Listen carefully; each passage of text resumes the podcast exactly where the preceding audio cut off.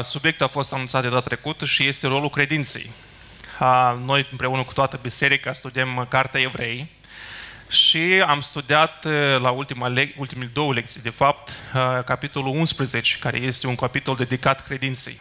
Cred că lecția 14 a fost interesantă pentru toți când am făcut observarea, de fapt am făcut un studiu pe cuvânt și anume cuvântul credinței. Așa că va fi foarte de folos pentru toți cei care sunt la grupul de studiu biblic, care își fac tema pentru acasă, care participă la studiul de miercuri, pentru că eu în predic o să-mi asum că deja ați făcut observarea capitolului, că cunoașteți lucrurile astea. De aceea, dacă este cineva în mijlocul nostru care încă nu este la un grup de studiu, care încă nu frecventează în fiecare miercuri studiu biblic, vă îndemn mult ca să faceți lucrul ăsta. La noi în biserică este o regulă strictă și anume că orice membru din biserică trebuie să frecventeze un grup de studiu disciplinat. Deci fără absențe nemotivate, fără... Deci în toate lucrurile să fie exemplar, să meargă la fiecare întâlnire a grupului, să frecventeze uh, lecțiile de studiu în fiecare miercuri și dacă este cineva în uh, mijlocul nostru care își șchiopătează, vă îndemnăm ca să vă îndreptați. Să vă îndreptați și să schimbați uh, comportamentul vostru în acest capitol, ca în toate lucrurile să fiți exemplari, să, fiți desăvăr- să dați dovadă de o ascultare desăvârșită de mai mari noștri care au fost puși peste noi de Hristos în biserică care este trupul Lui. Și dacă ei ascultă de capul, noi la fel trebuie să ascultăm de ei. De aceea, vă îndemn încă o dată pe toți ca să vă lepiți la un grup de studiu și să-l frecventați regulat, să vă faceți temele pentru acasă, ca în toate lucrurile să aveți parte de creștere pe care Hristos ne-o dă fiecare. Dar dacă noi nu facem partea noastră, cum putem noi să primim creșterea care ne dă Dumnezeu, nu? Așa că vom începe cu o scurtă recapitulare, și anume ce este credința. Definiția credinței o găsim în Evrei 11 cu 1 și spune astfel. Și credința este o încredere neclintită în lucrurile nădăjduite, o puternică încredințare despre lucrurile care nu se văd, pentru că prin aceasta cei din vechime au căpătat o bună mărturie. Și asta este deja versetul 2. Și versetul 2 ne spune care este rolul credinței. Spune că cu credință și numai cu credință cei din vechime au putut căpăta o bună mărturie. Dar din partea cui știm mai departe că este din partea lui Dumnezeu.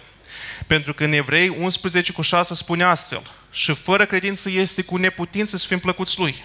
Că cine se apropie de Dumnezeu trebuie să creadă că El este și că răspătește pe cei ce îl caută. Și vedeți cum aici versetul ăsta arată cum se aplică definiția credinței în viața creștinului. Pentru că uitați-vă, definiția spune astfel.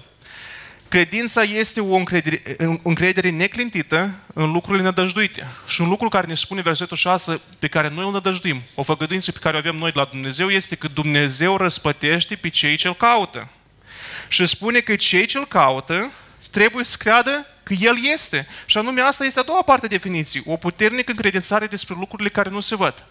Deci noi creștinii, noi suntem cei care îl căutăm pe Dumnezeu. Asta ne-a adus pe noi în biserică, asta ne-a, ne-a cum ne-a făcut inima sensibilă la cuvântul Dumnezeu când ne-a fost vestit. Pentru că mulți oameni primesc Evanghelia, nu? La mulți oameni Evanghelia este vestită, mulți aud și totuși nu toți cred. Nu la toți ajunge Evanghelia să aducă rod în viața lor din cauza că ei nu-L caută pe Dumnezeu. Pentru dânsi adevărul Evangheliei nu este relevant. Pentru că ei nu-L caută pe Dumnezeu. Însă Dumnezeu spune că cei ce îl caută trebuie să creadă că El este și că răspătește pe cei că răspătește pe cei ce îl caută. Da, sorry. Deci, și numai astfel noi putem să fim plăcuți lui Dumnezeu. Deci mărturia asta bună despre care spune versetul 2 este că noi, Dumnezeu va mărturisi despre noi că suntem plăcuți noi. Și din restul capitolului știm bine că mărturia asta înseamnă că noi suntem socotiți neprihăniți. Asta este mărturia pe care noi o vrem. Mărturia pe care Dumnezeu ne făgăduiește că dacă noi umblăm pe o cale care este plăcutul Lui, dacă noi îl căutăm pe El, dacă noi credem că El este și că răspătește pe cei ce îl caută, atunci noi căpătăm mărturia că suntem neprihăniți și mărturia asta contează numai dacă o primim la Dumnezeu. Acum, să trecem în mai multe detalii. Care este totuși răspata asta pe care o dă Dumnezeu? Pentru că însăși mărturia este doar o, o parte formală, nu? Totuși nu este doar neprihănirea aceea după ce tânjim noi. Nu este simplu fapt că să fim neprihăniți ceea ce vrem noi cel mai mult, nu? Pentru că nu, eu personal n-am crezut pentru simplu fapt că vreau să fiu neprihănit. Pentru că asta ar fi, nu știu, asta e doar o, o, o medalie care are prea puțin efect practic, nu?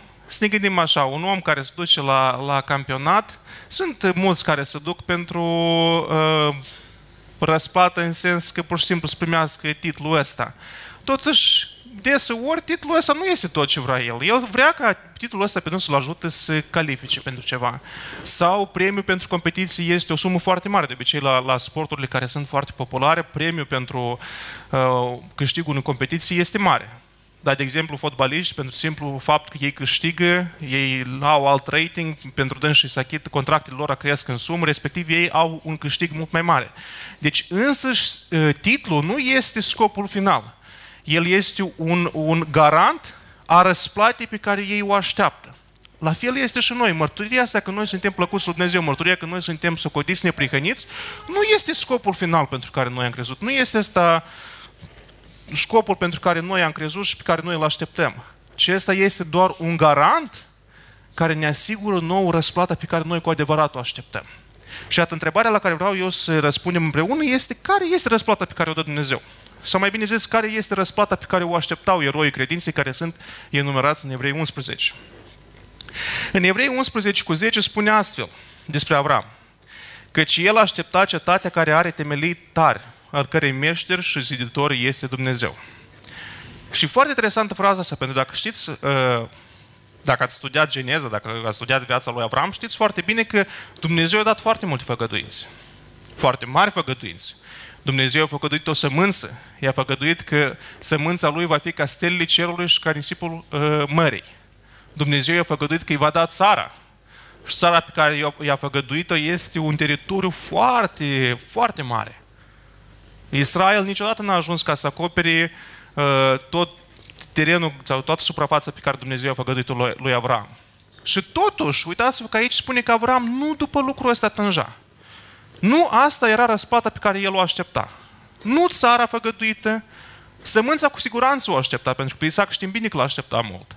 Și totuși spune aici că el aștepta o cetate care are temelii tare al cărei meșter și ziditor este Dumnezeu. Și foarte interesant fraza asta care spune cu temelii tari.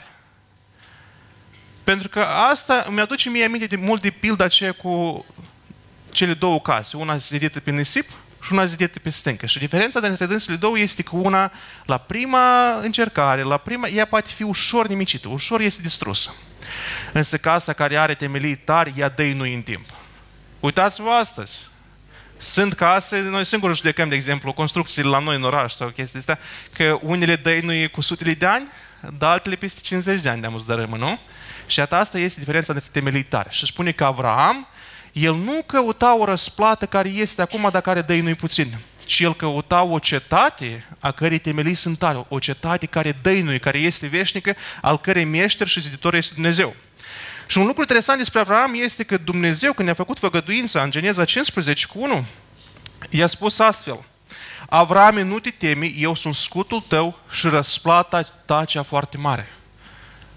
Avram, răsplata pe care o aștepta nu era un lucru pe pământ. Nu era pur și simplu sămânța nu era pur și simplu țara, ci era însăși Dumnezeu. El pe Dumnezeu îl aștepta, el vrea să fie cu Dumnezeu pentru că știa că în cetatea în care este Dumnezeu, aceea este cetatea tare, care dăinui, care este veșnică. Mai departe, în Evrei 11 cu 16 spune despre toți oamenii, despre toți eroi credinței care sunt enumerați în Evrei 11, că ei doreau o patrie mai bună, adică o patrie cerească. De aceea lui Dumnezeu nu este rușine să numească Dumnezeu lor, căci le-a pregătit o cetate.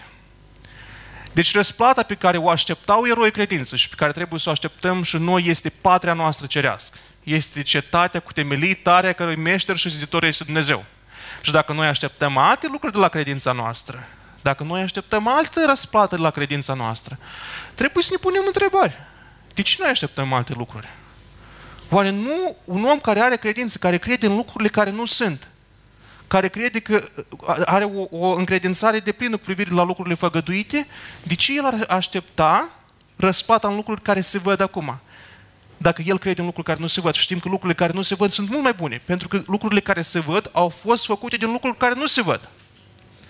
De aceea, un lucru care vreau noi toți să înțelegem astăzi, că credința adevărată, omul care are o credință adevărată, patria lui este sus în ceruri. Patria lui este cerească și cetatea în care vrea el să fie este cetatea care are temelitare și Dumnezeu singur spune că pentru oamenii care au așa valori, pentru oameni care au credință să aștepte patria cerească.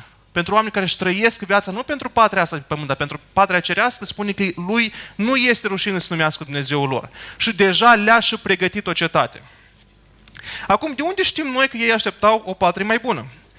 În versetele anterioare, de la 13 la 15, spune astfel. În credință au murit toți aceștia, fără să fie căpătat lucrurile făgăduite. Deci, Avraam uh, și toți ceilalți enumerați înainte de dânsul, inclusiv Noe, da, to- toți au, au murit fără ca să fie căpătat lucrurile care le-au fost făgăduite. Și doar le-au văzut și le-au urat de bine, le-au urat de bine de departe, mărturisind că sunt străini și călători pe pământ. Căci cei ce vorbesc astfel arată deslușit că sunt în căutarea unei patrii. Dacă ar fi avut în vedere pe cea din care ieșiseră, negreșit că ar fi avut vreme să întoarcă în ea. Deci uitați-vă cum se cunosc oamenii a căror patrie este patria cerească. Un om care are credință, un om care crede în Dumnezeu și crede că Dumnezeu deja i-a și pregătit patria cerească, i-a pregătit cetatea cea cu temelii tari, el trăiește pentru ea. Și spune că el despre viața lui de pe pământ nu mărturisește decât că este străin și călător pe pământ. E foarte interesantă fraza asta. Pentru că gândiți-vă, cum se comportă un călător într-o țară și cum se comportă un om a cărui patrie este țara în care trăiește el. Un om care este călător când se duce într-un loc nou, într-un loc străin, el nu investește acolo prea mult. El știe că este doar călător, străin și odată o să trebuiască să plece. Din cauza asta, el nu, nu stă să dea rădăcini în țara aceea sau în locul acela. El nu stă să-și construiască o țară. El nu-și aduc copii de parcă el ei din neamul acela și din țara aceea. El nu caută să agonisească lucruri, pentru că el este doar străin, nu? Gândiți-vă noi cât de mult nu ne-am duce pe sticotare, chiar și ne ducem pe, pe 2-3 ani. Noi ne ducem cu, cu... Ok, nu pot vorbi din propria experiență, din câte știu, de exemplu, uh, rudele, prietenii care știu, care s-au dus să câștige bani pe sticotare, scopul lor a fost bine definit. Ei s-au dus să câștige bani pentru ca să-și uh, înceapă o, o viață în patria lor. Și cum lucrează asta? Ei s-au dus acolo, acolo au cheltu- cheltuielile au coborât la minim, deci ei nu cheltuiau decât pe strictul necesar, nu trăiau deloc în lux, ba din potrivă, foarte restrâns, pentru ca să agonisească cât mai mult, ca să aibă în patria lor. Tot așa este omul care are credință și care trăiește pentru patria lui cerească. El pe pământ nu se vede decât străin și călător. El nu stă să-și trăiască viața ca să o investească în lucruri de pe pământ. El nu-și educ copiii ca să, fie, să, investea, să se investească și să trăiască doar pentru lucrurile pământești. El pe pământ nu se vede decât străin și călător. Și știi că patria lui e acolo sus în ceruri. Și tot ce face pe pământ, el adună, agonisește pentru ca să investească în patria lui. Uitați-vă, oamenii noștri, frații noștri din moldoveni, care sunt lumești, care nu cunosc pe Hristos, care nu cunosc cuvântul Dumnezeu, ei trăiesc astfel. Ei când se duc într-o țară străină, ei agonisesc pentru ca să investească în țara lor. Nu vorbesc despre cei care se, se mută cu totul. Dar despre cei care se duc pur și simplu ca să, ca să agonisească, ei strâng, strâng, strâng pentru ca să investească în patria lor, adevărat, în țara noastră. Oare cu atât mai mult ar trebui să fim noi așa? Pentru că asta am văzut mărturia la Avram. El, din cauza că avea credință, din cauza că el credea în Dumnezeu, că el știa că Dumnezeu răsplătește pe cei ce-L caută și că Dumnezeu spune că eu sunt răsplata ta cea foarte mare. El nu aștepta răsplata aici pe pământ, ci ochii lui, gândul lui era îndreptat la răsplata care l aștepta pe dânsul sus în ceruri. Și anume la Dumnezeu și cetatea pe care Dumnezeu o pregătește celor ce iubesc pe El, celor ce-L caută, celor care cred că El îi va răsplăti. Acum, este un lucru care trebuie să, la care trece autorul foarte interesant în capitolul 11, pentru că el vorbește foarte mult despre uh, patria cerească, despre lucrul ăsta pe care îl așteptau părinții credinți și, pe urmă, el, el face întreruperi la Avram, nu știu dacă ați observat, mai întâi vorbește despre Avram, că el a părăsit țara lui, a mers într-un loc pe care nu-l știa, în care a fost chemat de Dumnezeu, vorbește despre Sara, că prin credință a putut zămisli un copil, după aceea vorbește despre patria cerească, despre faptul că toți oamenii care, toți eroi credinți care au fost enumerați anterior, ei au trăit așteptând răsplata nu aici pe pământ, ci acolo sus în cer. Din cauza asta își spun că sunt străini și călători pe pământ. Și mai departe trece, se întoarce iarăși la Avram. Nu trece la Moise, nu trece la Isaac, ci iarăși vorbește despre Avram și vorbește despre un lucru foarte important, și anume despre încercarea lui Avram. De ce el face schimbul ăsta? Pentru că Dumnezeu vrea ca noi să credem. Dumnezeu vrea să ne dea răsplata asta. Dumnezeu vrea ca noi să fim plăcuți Lui și El vrea ca răsplata asta pe care nu, El ne-a pregătit-o nouă, noi să putem intra în ea. Dar pentru asta credința noastră trebuie să fie încercată. Pentru că mărturisirea doar cu vorba nu este suficientă pentru ca să demonstreze ceva, nu? Nimeni dintre noi când, când îi spune cineva că o să fac ceva, nu are încredere totală decât el a demonstrat lucrul ăsta, nu? Gândiți-vă așa la prietenii voștri, la cunoscuții voștri, cine voi aveți încredere? Aveți încredere în cel care spune că da, o să fac? Sau între acela care voi știți că de câte ori nu l-ați, l-ați uh, rugat, s-a făcut. De câte ori el nu a spus că da, am să fac, el a făcut. Pentru că încrederea trebuie câștigată. La fel și răsplata, mărturia bună din partea lui Dumnezeu trebuie câștigată. Pentru ca noi să fim plăcuți lui Dumnezeu, noi trebuie să câștigăm încrederea Lui. Și câștigul ăsta se face prin faptul că noi trecem prin încercare, că Dumnezeu ne pregătește o încercare și noi trebuie să trecem prin ea victorios. Și iată, la Avram este un caz extraordinar, pentru că pentru el, încercarea care a fost dată lui Avram a fost peste puterile omenești. Noi în Noul Testament avem o făcătănță din partea lui Dumnezeu, că nu ne-a ajuns nicio încercare care să fie peste puterile noastre.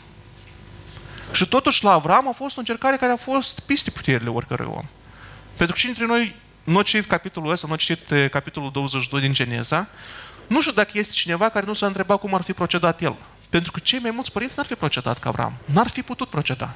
Și mulți socot că ceea ce a făcut Avram este, nu e normal. Un părinte nu poate să facă așa ceva. De aceea, haideți să privim la ceea ce a făcut Avram. În Evrei 11 cu 19, până la 21, spune astfel, Prin credință a adus Avram jertfă pe Isaac, când a fost pus la încercare, el care primise făgăduințele cu bucurie, a adus jertfe pe singurul lui fiu. El, cărăi se spuse, spusese, în Isaac vei avea o sămânță care îți va porta numele. Căci se gândea că Dumnezeu poate să învieze chiar și din morți și drept vorbind, că a înviat din morți, l-a primit înapoi. Acum noi când știm pasajul ăsta, noi nu prea pătrundem în esența lucrurilor care sunt scrise aici. Pentru că noi când citim și în Geneza 22, dacă nu avem cunoștința a tuturor ritualurilor uh, iudaice, noi nu prea înțelegem ce înseamnă jertfă cuvântul ăsta. Mai mai mult, noi știm ce înseamnă jertfă. Jertfă înseamnă un sacrificiu pe care îl aduci pentru Dumnezeu, din credință în Dumnezeu. Pentru ca să fim plăcuți lui Dumnezeu. Totuși, vedeți că autorul aici scapă un mic detaliu. Pentru Dumnezeu nu, l-a, nu i-a spus lui Avram să-l aducă pe Isaac pur și simplu jertfă și l-a rugat un pic altfel. În Geneza 22 cu 2, unde uh, este descrisă toată situația asta, spune astfel. După aceste lucruri, Dumnezeu a pus la încercare pe Avram și i-a zis, Avrame, iată m-a răspuns el. Dumnezeu i-a zis, ia pe fiul tău, pe singurul tău fiu pe care îl iubești, pe Isaac, du-te în țara Moria și adu ardere de tot acolo, pe un munte pe care ți-l voi spune. Observați că aici este folosit alt cuvânt în loc de jertfă, și anume ardere de tot.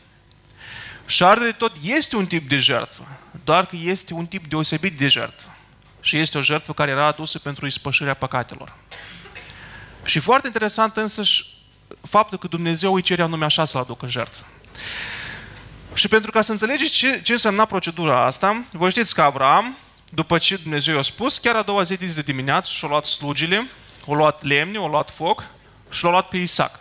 Și s-au pornit spre locul pe care Dumnezeu i l-a arătat. Când au ajuns acolo, Dumnezeu a lăsat slugile cu um, să aștepte și el cu Isaac au luat lemnele și focul și au plecat. Și pe drum Isaac a observat că ceva lipsește. Și l-a întrebat, tată, iată focul și iată lemnele. Dar unde este lemnul, e, mielul pentru are de tot? Și Avram i-a spus, Domnul însuși va purta de grijă pentru miel. Și când s-a urcat, spune că Avram a luat și a zidit un altar, a pus lemnele și l-a urcat pe Isaac pe lemne. Deci iată ce Avram reușise să facă. Și acum ascultați din Levitic, capitolul 1, de la versetul 1 până la 9, eu doar am făcut, am făcut un rezumat pentru ca să ne fie mai ușor, dacă ați puteți verifica. Care era procedura care urma să o facă Avram? Avram trebuia să facă în felul următor. Deci aici e descrisă situația cu vițelul, voi închipuiți că Avram trebuia să facă asta cu Isaac. Deci vițelul care trebuia să fie adus ca ardere de tot, trebuia mai întâi să fie înjugheat și sângele lui trebuia să fie stropit în jurul altarului. Apoi trebuia să fie jupoiat și ștăiat în bucăți. Bucățile erau puse pe focul și lemnele de pe altar. Și grăsimea tot era pus pe, pe focul de pe altar. După aceea măruntaile și picioarele trebuiau să fie spălate și toate erau arse pe altar. Și când spun arse, iată ce înseamnă asta. În Levitic 1 cu 9 spune astfel, aceasta este oare de tot o jertfă mistuită de foc, de un miros plăcut Domnului. Deci Avram ceea ce trebuia să facă cu Isaac nu era pur și simplu să-l aducă jertfă. El trebuia să, să în primul rând, procedura era destul de, de groaznică, dar pe lângă asta, uitați-vă ce trebuia el să facă până la sfârșit. Spune că trupul, trupul lui Isaac, deci tot din ce era făcut Isaac, trebuia să fie ars cu desăvârșire. Trebuia să fie mistuit de foc. Asta este oare de tot. O jertfă de miros plăcut Domnului. Asta este ceea ce Dumnezeu a cerut de la el. De ce vă spun lucrul ăsta? Pentru că uitați-vă ce spune uh, autorul în Evrei 11 cu 20. Spune că Avram se gândea că Dumnezeu poate să învieze chiar și din morți și drept vorbind că a înviat din morți s-a primit înapoi. E foarte interesant observația asta. Ca să vă imaginați voi ce credință a avut Avram, că în primul rând, înainte de, până la Avram nu a fost învierea din morți. Nimeni nu a vorbit despre învierea din morți. Lucrul ăsta nu a fost pomenit. Dumnezeu nu i-a făgăduit nimănui înviere din morți. Și totuși Avram, în credința lui, el deja credea un lucru care era imposibil. Nu pur și simplu. Vedeți că noi sunt lucruri, multe lucruri care nouă ne par imposibile și totuși noi știm că ele s-au întâmplat, nu? De exemplu, mersul pe apă. Noi știm că este imposibil, dar totuși știm că el s-a întâmplat. Sunt multe lucruri care nouă ne par imposibil, totuși noi știm că ele s-au întâmplat. Sau cel puțin știm că, că este așa o idee, așa un gând. Totuși Avram, uitați-vă cât de puternic a fost credința lui, că el a crezut că fiul lui poate să, Dumnezeu o să-l învie din morți. Și nu pur și simplu o să-l învie din morți, pentru că ar fi ușor să crezi că Dumnezeu poate să învie din morți un om care pur și simplu a fost omorât. Dar el, el credea că Dumnezeu poate să învie pe copilul lui care trebuia să fie mistuit de foc. Deci Avram știa că ceea ce cere Dumnezeu de la dâns nu este pur și simplu să-l omoare pe Isaac, dar este să-l taie în bucăți și să-l ardă pe foc. Nimic nu avea să rămână din Isaac. Însă credința lui Avram era așa de puternică încât el a crezut că asta e posibil. Dar cum poate un părinte să creadă asta? Răspunsul este foarte simplu. Pentru că el avea o încredere neclintită în făgăduinții lui Dumnezeu. Pentru că mai înainte de asta, în versetul 20 spune că el căruia se spusese în Isaac vei avea o sămânță care îți va porta numele. El știa că nu pur și simplu într-un copil al lui Dumnezeu o să ridice sămânța, dar el știa că toate făgăduințele pe care le-a primit el, în primul rând semânța, într-al doilea rând un neam care o să fie ca stelele cerului și ca nisipul mării și neamul ăsta pe urmă trebuia să, să stăpânească toată țara care a fost făgăduită de Dumnezeu, el știa că toate făgăduințele astea pot fi împlinite doar în Isaac. Pentru că Dumnezeu nu i-a spus că o să ridice o sămânță dintr-un copil al lui, dar i-a spus că anume din Isaac, el este feciorul făgăduinței. Și Avram știa că Dumnezeu nu poate să-și încalce făgăduințele. Și dacă Dumnezeu i-a cerut să aducă ca jertfă, înseamnă că Dumnezeu are un plan ca să-l aducă înapoi. Și iată cât de tare a fost credința lui. Cum poate un părinte să aibă așa credință? Cum poate un părinte să aibă așa credință ca el să nu se teamă să jertfească pe propriul lui fiu? Iată așa credință Dumnezeu vrea să avem și noi. Pentru că Avram nu s-a uitat la lucrurile de pe pământ. Pentru că Isaac, chiar dacă era copilul făgăduinței, era un lucru de pe pământ. Era un lucru care Dumnezeu i l-a dat pe pământ. Era copilul lui. Era, era un, un atașament foarte puternic care el îl avea pe pământ. Și totuși Dumnezeu, ca să-i testeze credința, ca să-i încerce credința, Dumnezeu i-a, i-a cerut ca el să jertfească cel mai scump, uh, cel mai scump, nu lucru, dar cel, cel, cel mai scump relație, cel, cel mai scump ce are el de pe pământ. Pentru că Dumnezeu astfel vrea să vadă unde este patria noastră. Dacă patria noastră este sus în ceruri, atunci noi o să putem avea credință că Dumnezeu oricum o să-și împlinească făgăduințele. Și noi putem să facem pasul ăsta. Noi vom putea avea credință care să ne treacă, să ne treacă victorioși prin încercare. Însă dacă noi nu avem credință, dacă dăm înapoi, se întâmplă cu totul altceva. În Evrei 10, 35 la 39 este chiar pasajul care merge înainte de capitolul 11. Și spune astfel. Să nu vă părăsiți dar încrederea voastră, pe care o așteaptă o mare răspătire. Căci aveți nevoie de răbdare, ca după ce ați împlinit voia lui Dumnezeu să puteți căpăta uh, ce v-a fost făgăduit. Încă puțină, foarte puțină vreme și cel ce vine va veni și nu va zăbovi. Și cel neprihănit va trăi prin credință, dar dacă dă înapoi, sufletul meu nu găsește plăcere în el. Noi însă nu suntem din aceia care dau înapoi ca să se piardă, ci din aceia care au credință pentru mântuirea sufletului. Țineți minte ce spune Evrei 11 cu 6? Este cu neputință ca cineva să-i fie plăcut lui Dumnezeu dacă nu crede că El este și că răspătește pe cei ce-L caută. Credința este ceea ce Dumnezeu cere de la noi. De fapt, ceea ce așteaptă El de la noi. Asta este ceea ce Dumnezeu caută în noi. Noi ne credem că Dumnezeu caută multe lucruri. Noi credem că Dumnezeu caută la noi o viață neprihănită. Dumnezeu crede că, noi credem că Dumnezeu așteaptă la noi o vorbire înțeleaptă. Dumnezeu crede că așteaptă de la noi, nu știu, roade, ucenici, multe lucruri. Însă ceea ce caută Dumnezeu în noi, ceea ce ne face pe noi plăcuți lui Dumnezeu, ceea în ce Dumnezeu își găsește plăcerea, este credința din viața noastră. Și dacă noi nu avem credință, noi nu putem fi plăcuți lui Dumnezeu. Și vedeți că aici nu degeaba spune că dacă dă înapoi, sufletul meu nu găsește plăcere în el. Pentru că iată ce se întâmplă cel mai des. Atunci când vine încercarea, atunci când Dumnezeu ne pune la încercare credința noastră, dacă noi nu avem credință ca să trecem prin ea victorios, noi vom da înapoi. Și atunci când noi dăm înapoi, Dumnezeu nu găsește plăcere în noi. Și acela e momentul care contează. Pentru că sunt mulți oameni care trăiesc o viață neprihănită, care trăiesc o viață frumoasă, care vorbesc ceea ce trebuie, care spun ceea ce trebuie, care fac ceea ce trebuie. Și totuși, la un moment dat, îi dau înapoi și se pierd. De ce? Pentru că în viața lor ei n-au cultivat cel mai, mult, cel mai important lucru. Ei au căutat să, să își dezvolte între și o vorbire înțeleaptă. Au căutat foarte minuțios la viața neprihănită. Au știut foarte bine să-i judece și să-i mustre pe toți. Dar când vine vorba de credința lor, ei nu, nu s-au ostenit să, măcar să se cerceteze care este situația credinței lor. Și atunci când a venit încercarea credinței lor, în loc ca ei să poată face pasul greu, că Dumnezeu le-a cerut să sacrifice cel mai prețios lucru din viața lor, cum i-a cerut lui Avram, ei n-au avut credință ca Avram în făgăduințele lui Dumnezeu. Că însuși Dumnezeu spune că totul se întâmplă spre binelor, binele celor ce iubesc Dumnezeu. Și sunt multe făgăduințe, dar asta nu știu cum parcă le cuprinde pe toate. Până la urmă, eu, de exemplu, cel mai des mă, mă uh, alin cu gândul ăsta. Că toate lucrurile, cât de rele n-ar fi ele, până la urmă Dumnezeu îmi făgăduiește că ele se întâmplă spre binele meu.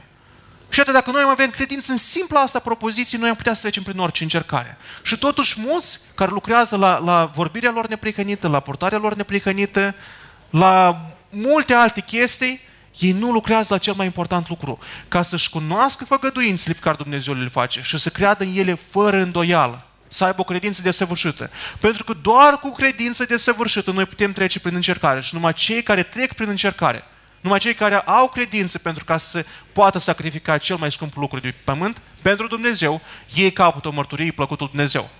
Și vedeți că avem o mângâiere. Chiar și în istoria lui Avram avem o mângâiere, pentru Dumnezeu nu i-a dat voie să facă lucrul ăsta. Dumnezeu nu i-a dat voie. Pentru Dumnezeu l-a oprit. Atunci când Avram a ridicat cuțitul ca să-l uh, înjunghi pe Isaac, Dumnezeu s-a arătat, un înger s-a arătat și a spus să oprească și a spus că acum am văzut că ești credincios în toate lucrurile. Dumnezeu eu mărturisit că este plăcutul Dumnezeu. Iată, așa Avram și-a câștigat la Dumnezeu mărturia că este plăcutul lui și Dumnezeu a mărturisit că el într-adevăr este un om credincios. Și spune mai departe, că în evrei spune că ca și învia din morți, l-a și primit pe Isaac înapoi. Deci până la urmă, chiar dacă însăși, însăși uh, învierea nu a avut loc, Avram, în toată situația, l-a făcut să privească altfel lucrurile. El a făcut o schimbare în viața lui. Și asta este schimbarea care poate fi posibilă doar cu credință.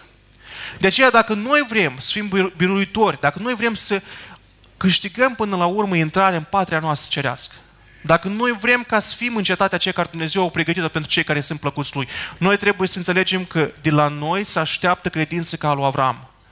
Noi trebuie să ne cunoaștem făgăduințele, noi trebuie să-L cunoaștem pe Dumnezeu nostru care este credincios în toate lucrurile și dacă El a dat o făgăduință, El o va împlini. Și dacă noi avem credința asta, trebuie să o avem așa de multă încât atunci când Dumnezeu va veni la noi și va cere ca să sacrificăm cel mai scump lucru care îl avem pe pământ, noi să putem face lucrul ăsta. Și numai dacă noi să putem suferi încercarea asta, dacă noi o să putem trece prin încercarea asta biruitor, atunci noi vom căpăta buna mărturie din partea lui Dumnezeu. Și numai așa vom căpăta intrare în patria noastră cerească. Dar dacă noi dăm înapoi, ce spune aici în Evrei 10, 35 la 39? Sufletul lui Dumnezeu nu găsește plăcere în el. Și parcă te gândi, dar nu e așa grav, nu? Ok, nu găsești plăcere, să fiu și eu ca, știi, copilul acela care nu, nu, nu e cel mai iubit, dar nu e chiar așa. Mai departe spune că noi însă nu suntem din aceia care dau înapoi ca să se piardă.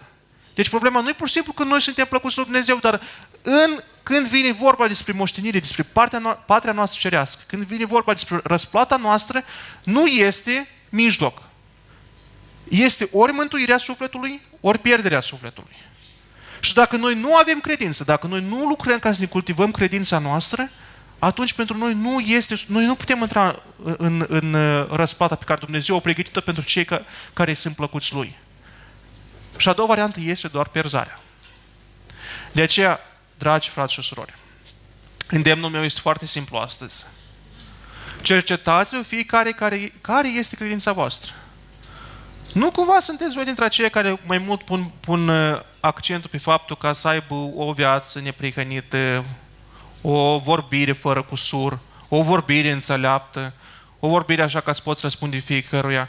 Sau poate sunteți oameni care căutați cumva să împăcați și lumea și lucrurile cerești. Pentru că vedeți că este foarte clar. Nu, nu poți într același timp să numești patrie și pământul și patria cerească. Pentru că spune cei care au, au ieșit biruitori în credință, cei care au putut să suferi încercarea, spune că toți ei căutau o patrie mai bună și anume o patrie cerească. Dar aici pe pământ ei se numeau străini și călători. Pentru că ei nu vedeau lucrurile astea pământești ca o patria lor, ca un lucru pentru care, în care merită să dai rădăcini. Să-ți zidești o casă. De aceea eu vă îndemn un singur lucru. Aveți ochii pironiți la răsplata care este în ceruri. Și anume la cetatea care Dumnezeu a zis pentru cei care sunt plăcuți Lui. Și la patria noastră cerească. Luați aminte că doar cei care capătă o bună mărturie pot să intre în ea.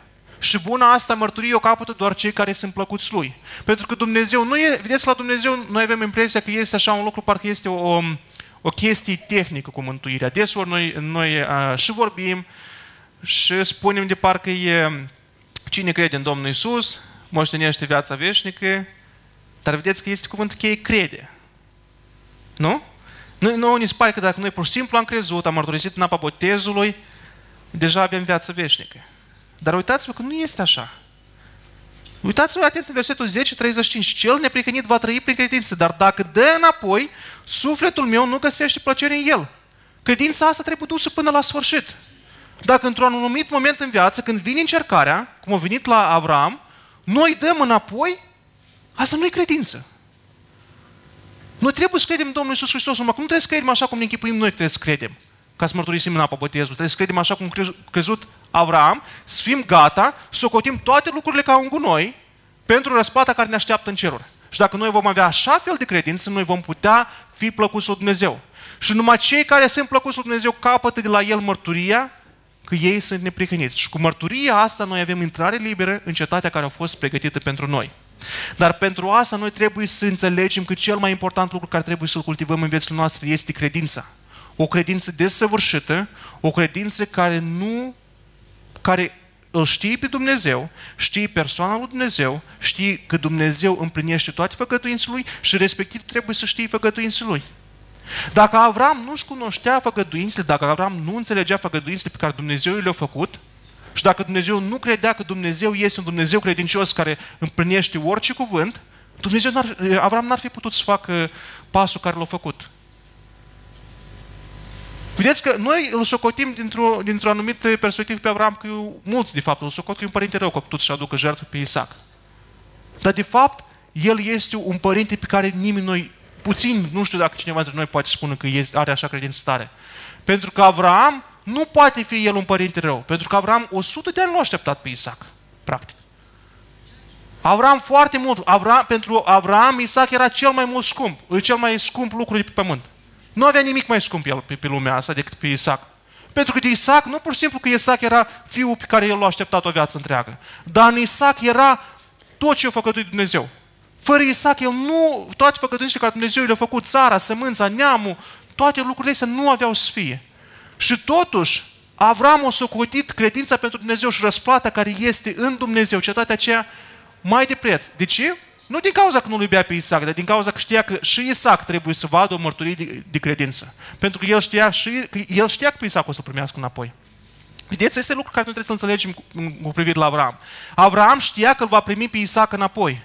Avram știa că dacă Dumnezeu și-o să lasă să-l, să-l de fapt el așa și-o pornit, că Dumnezeu o să lasă să-l, să-l aduc cardele tot, dar el știa că Dumnezeu o să-i aducă înapoi, pentru că nu putea Dumnezeu să-l lase fără Isaac, pentru că Dumnezeu a făcut totul prin Isaac. Și anume, Dumnezeu când i-a făcut, i-a spus că în Isaac, nu i-a spus că în copilul tău, dar în Isaac.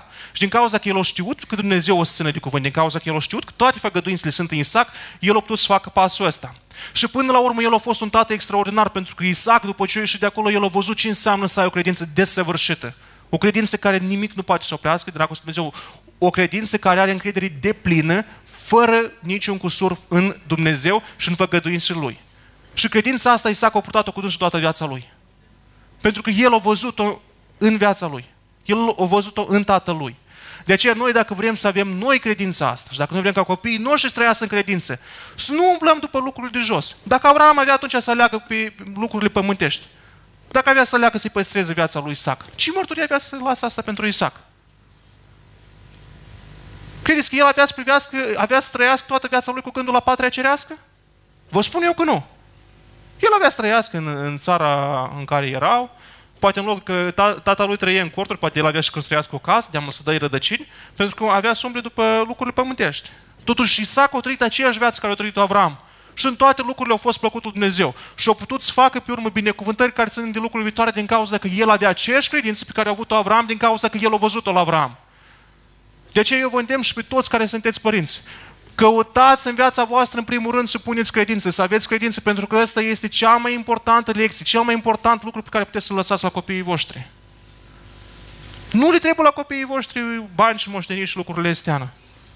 Și Dumnezeu se poartă de grijă, se poartă de grijă și pentru voi și pentru ei. Pentru că spune că niciun om neprihănit nu o să ajungă să cerșească. Dumnezeu făgăduiește asta. E încă o făgăduință pe care noi trebuie să trăim. Dumnezeu poartă de grijă. El spune, însă și Avram, ăsta este locul cel în care o trebuie să-l aduc pe Isaac ca jertfă, i-a pus, Domnul va purta de grijă. Pentru că Dumnezeu le-a purtat de grijă. Le-a dat și mielul acela și l-a dat și pe Isaac. Dumnezeu de toate lucrurile a purtat de grijă. Trebuie numai să ne încredem în făgăduinții Lui. Dar dacă noi vom da înapoi, nu vom putea noi să ajungem în patria asta.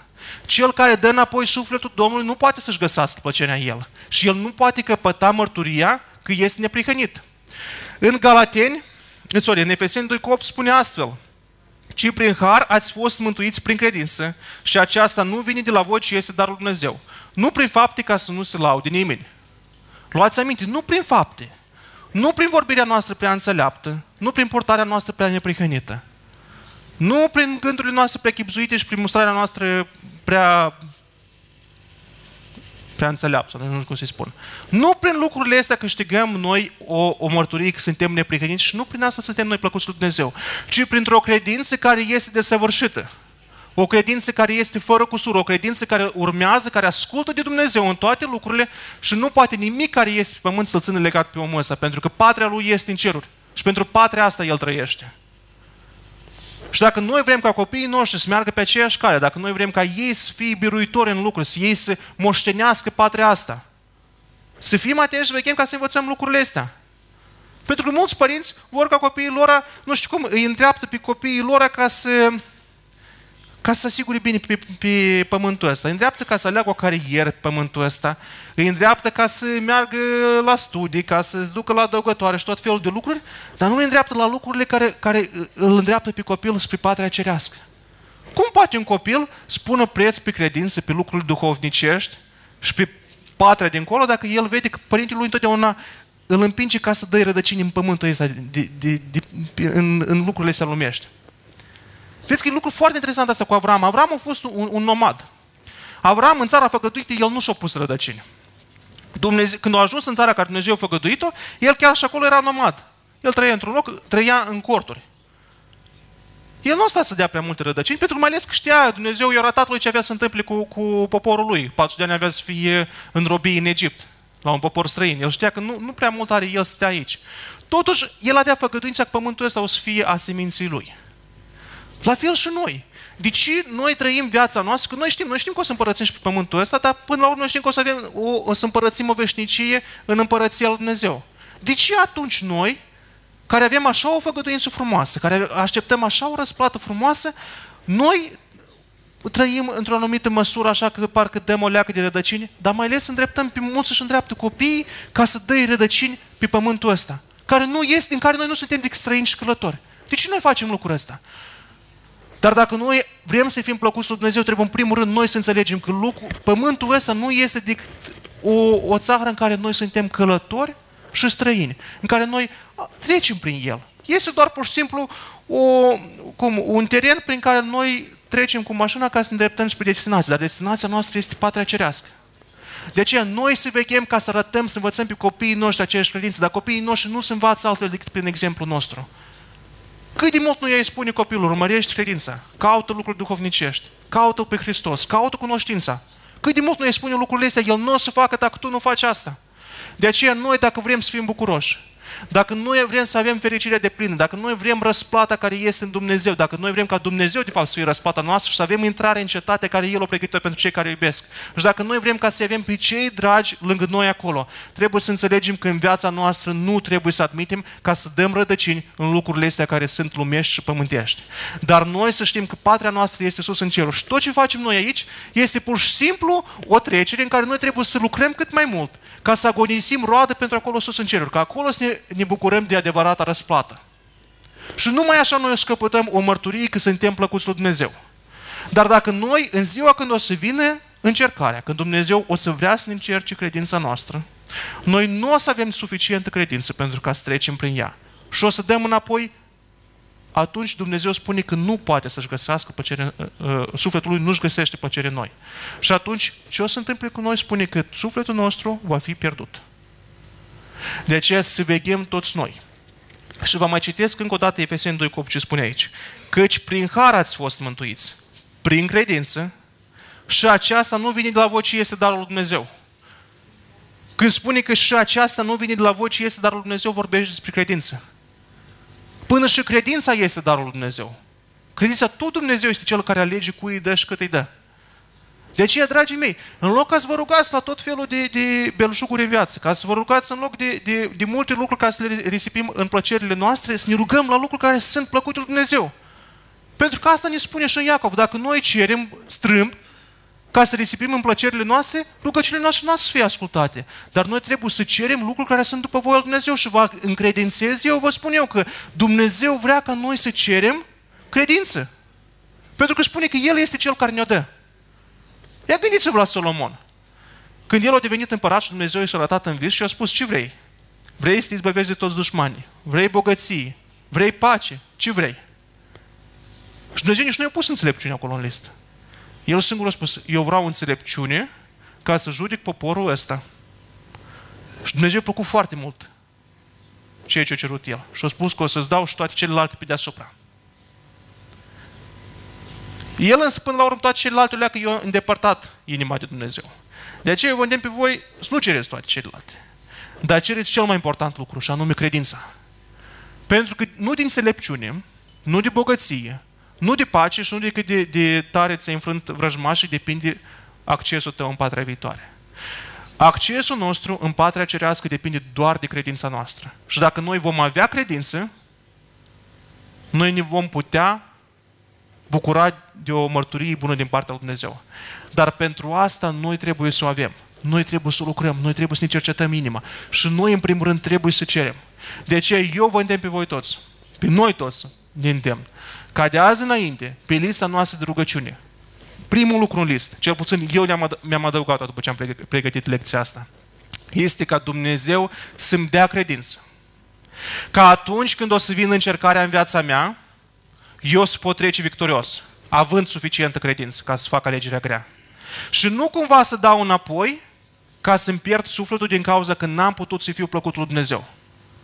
Deoarece eu vreau să intru în patria cerească. Asta este cetatea pe care eu vreau și din cauza asta eu mărturisesc că aici pe pământ nu sunt decât un străin și călător. Așa să ne ajute Domnul. Haideți să ne ridicăm în picioare și să ne rugăm.